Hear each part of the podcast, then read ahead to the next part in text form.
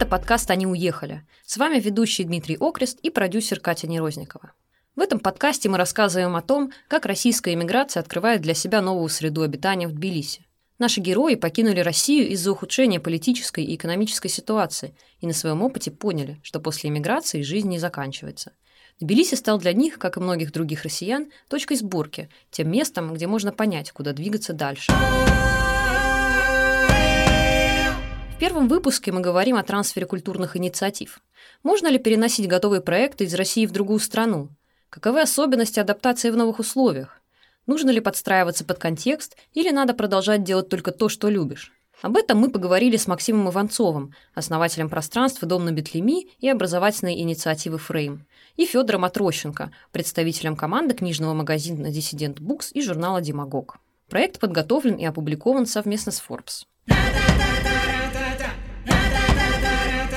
А, в общем, вопрос первый. Какие книги можно считать диссидентскими и почему вы такое название выбрали? Э, пришло название «Иноагент», а потом решили, что тогда, может быть, с нами не все издательства будут сотрудничать. В нашем э, сознании э, русском сидит как советское понятие, и это, конечно, там Сахаров, Лапут и прочие мемориальцы. вот. Э, мне кажется, что вот какая диссидентская литература. Я, я не считаю просто, что сейчас есть какая-то диссидентская литература.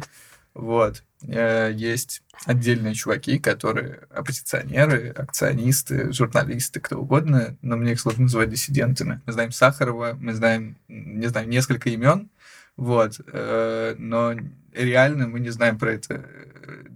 Это, это движение ни к чему не пришло. Вот. И это диссиденты, которые... Э, э, э, это люди, которые проиграли. И мне кажется, что даже... Даже сейчас, когда мы уехали, и мы понятно, что тоже на самом деле вообще нифига не выигрываем. У тебя просто есть ситуация, где тебе как тебе лучше и как тебе хуже. Ага. И, конечно, когда я выехал из России, я понял для себя, вот я только пересек границу, 24-го проснулся, тут же выявилась мысль, все, что мы здесь не сможем работать, заниматься гражданским образованием, образованием в сфере прав человека. Позвонил ребятам с организации, говорю, готовы там выезжать. Кто-то сказал готов, кто-то не готов. Со всеми поговорили, все поняли и договорились.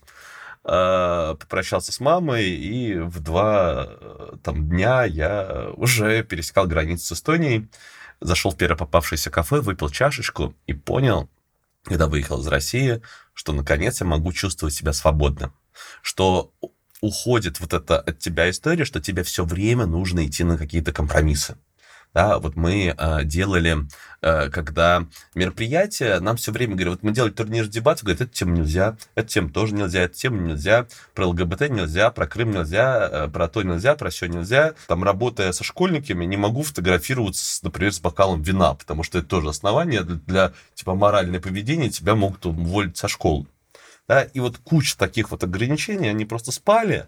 И, конечно, я считаю, что лично для себя я выиграл. Более того, когда я приехал сюда, в Грузию, а, я а, вот ощущаю себя вот в центре какого-то вот мира, действительно много с диссидентским миром, вот такой вот зарубежным, а, есть точка переплетения, да, из мира, который писал Довлатов, да, когда здесь есть очень большое количество харизматичных, очень много порядочных, деятельных, э, свободных людей.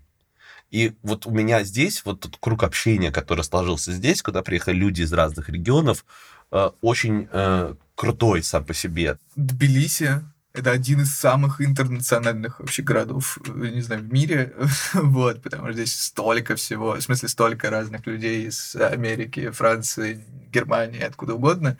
И это, конечно, абсолютно поражает. Вот, и к нам просто заходят какие-то чуваки, индусы, не знаю, китайцы, кто угодно. И я такой, блин, вот я, я такой в Москве вообще никогда не встречал.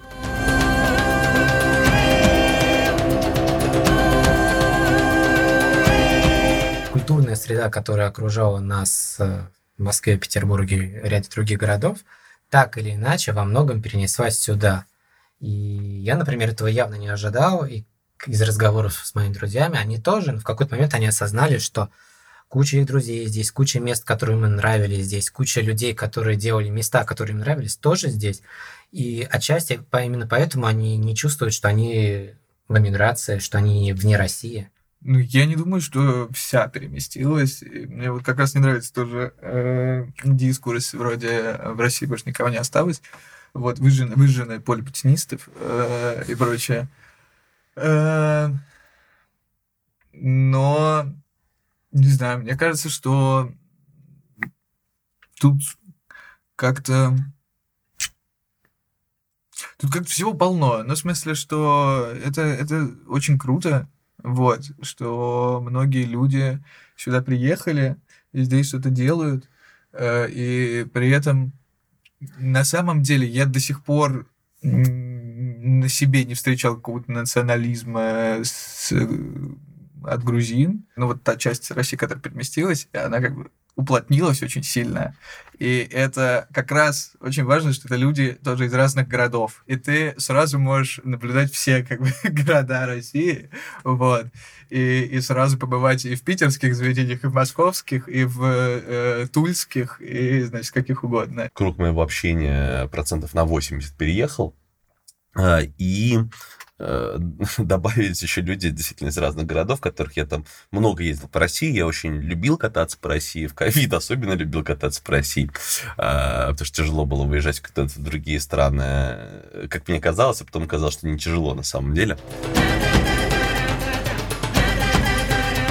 Все плюс-минус по схожим причинам уехали в схожее время, а, со схожими проблемами, от схожих вещей бежали. И мне кажется, этот момент какого-то и даже если иллюзия единения, это все равно очень приятный момент. Военная машина Альянса движется и приближается к границам России. Одним из инструментов в руках Запада стала Украина. Нам с вами просто не оставили ни одной другой возможности защитить Россию, наших людей, кроме той, которую мы вынуждены будем использовать сегодня. Uh, у нас была такая, знаешь, uh, жизнь с кучей разных вот ролей, и мы меняли маски постоянно. То есть фреймом как фрейм мы занимались совсем такими образовательными, достаточно вегетарианскими проектами, чтобы никак там не обидеть власти. И у нас было очень много работы со школьниками. У нас там в Петербурге было школ 70, с которыми мы регулярно проводили работу. Эта и работа старались отпала. никого не обидеть. А, мы старались сделать так, чтобы не подставить учителей, которые с нами работают.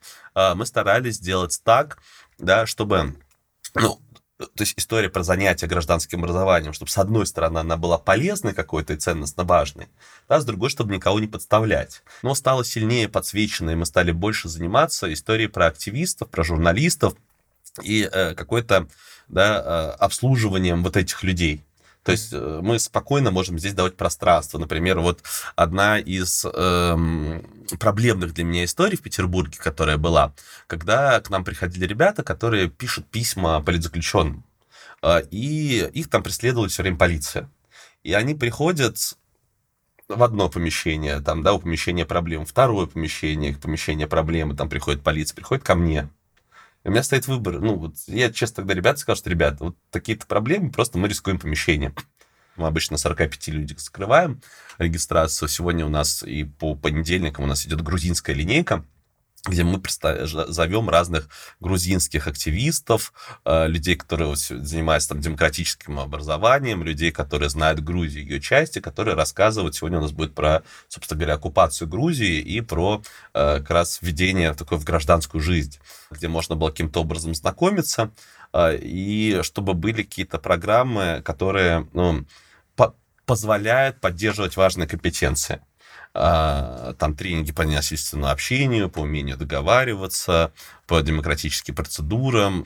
Изменилось ли что-то от того, когда вы его начали, и вот уже на текущий момент? Когда мы его начали, это был на самом деле эм, такой прикол, вот, что, блин, давайте попробуем сделать книжный. Ну, это какая-то такая мечта. Вот. И мы действительно, ну и мы как бы изначально относились к этому как к приколу, вот, что типа, ну не получится, но прикол все равно. получится, круто, прикол. вот. Э, и э, да, сейчас он, конечно, как-то стал более такой серьезный. Вот. И у нас появилась куча каких-то мероприятий классных, тоже еще чего-то такое. Вот. И он в какой-то момент стал такой точкой точка пересечения многих людей.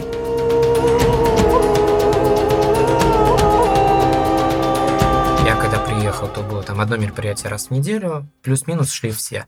Сейчас такое ощущение, что по три мероприятия там в пятницу, еще больше в субботу и так далее. Для меня рынок достаточно большой, и вот мы сейчас сегодня, у нас была планерка, мы сидели и думали, что мы можем выкинуть из тех линеек, которые у нас есть. Это всем выгодно. Это вот я привожу пример, там, не знаю, в Петербурге баров там на улице Думского или на улице Некрасова, когда появляется один, в него ходит меньше людей волшебным образом, чем когда их стоит 10 даже для каждого одного бара это есть плюс, потому что это есть ниша, потому что есть привычка посещать такие мероприятия, потому что увеличивается, да, э, мероприятия делаются лучше. Первое, что кидает, мне кинулось в глаза, это очень большое желание помогать друг другу людей. Это история про вот большое соучастие и сострадание, сочувствие и взаимопомощь. Я работал в книжном клубе, на Багровском бульваре. Э, и это такой маленький независимый книжный, где ты понимаешь, что к тебе заходят люди и, говорят, вот у вас есть такая-то книга, и ты говоришь, нет, но есть в Ходосевиче, или посмотрите вон там, а вот, ну, вам нужно будет туда пройти, и ты постоянно гонишь туда людей, а они к тебе, и это какая-то постоянно такая не знаю, одна тусовка. Просто в России книжный рынок устроен так, что э, существует Владимир Новиков, которому принадлежит группа ISTXMO, который принадлежит э, 90% э, издательств. Ему же принадлежат типографии, ему принадлежит э, сеть «Читай город» и питерский буквоед ему принадлежат Библиоглобус, там, я не знаю, э, короче, ему принадлежит весь книжный рынок. Как бы, и очевидно, что это э, очень цензурированная штука, да, ну, то есть там большой... С чем бороться? Вот. У вас же есть ниша, да? Мне кажется, что любой бизнес выживает просто там, как раз когда есть вот эти ограничения и прочее, mm-hmm. да, э, рождается там ниша. Ниша, связанная с более высоким сервисом, как в Петербурге, там, в подписных да, изданиях, например. Да. Ниша рождается с тем, что можно делать и продавать те книги, которые там нельзя продавать. Mm-hmm. И удел небольших магазинов это как раз в сервисности, да, и в уникальности продукта. Да. А зачем бороться с, с теми сетями? Пускай... Не-не-не, ну, в смысле, бороться я, я, я условно, конечно. Ну, в смысле, что как раз, да, вы существуете как бы все время в некоторой оппозиции, да, то есть э, почему нужно идти к вам? Потому что у вас люди, которые разбираются в книжках, потому что у вас крутые книжки от независимых издательств, э, и там, ну, энное количество еще причин. Есть какие-то ошибки, которые вы допустили и рекомендовали бы не делать тем, кто решит еще тоже делать какие-то мероприятия, либо организовать какие-то пространства здесь, в Тбилиси? Когда организация переезжает, вот у меня сейчас одна из вещей, за которых я борюсь, это я борюсь, чтобы люди, которые работают в организации и которые там как помогают в организации, чтобы у них было много свободного времени. Э, чтобы у них, чтобы у них было свободное время, я неправильно сказал, да, потому что там первый месяц э, мы работаем с утра до ночи, да, работали, э, потому что нужно было, там у нас какие-то были грантовые проекты, были огни грантовые заявки, они все, собственно говоря, с 24 февраля стали неактуальными, мы их переписывали там на другие.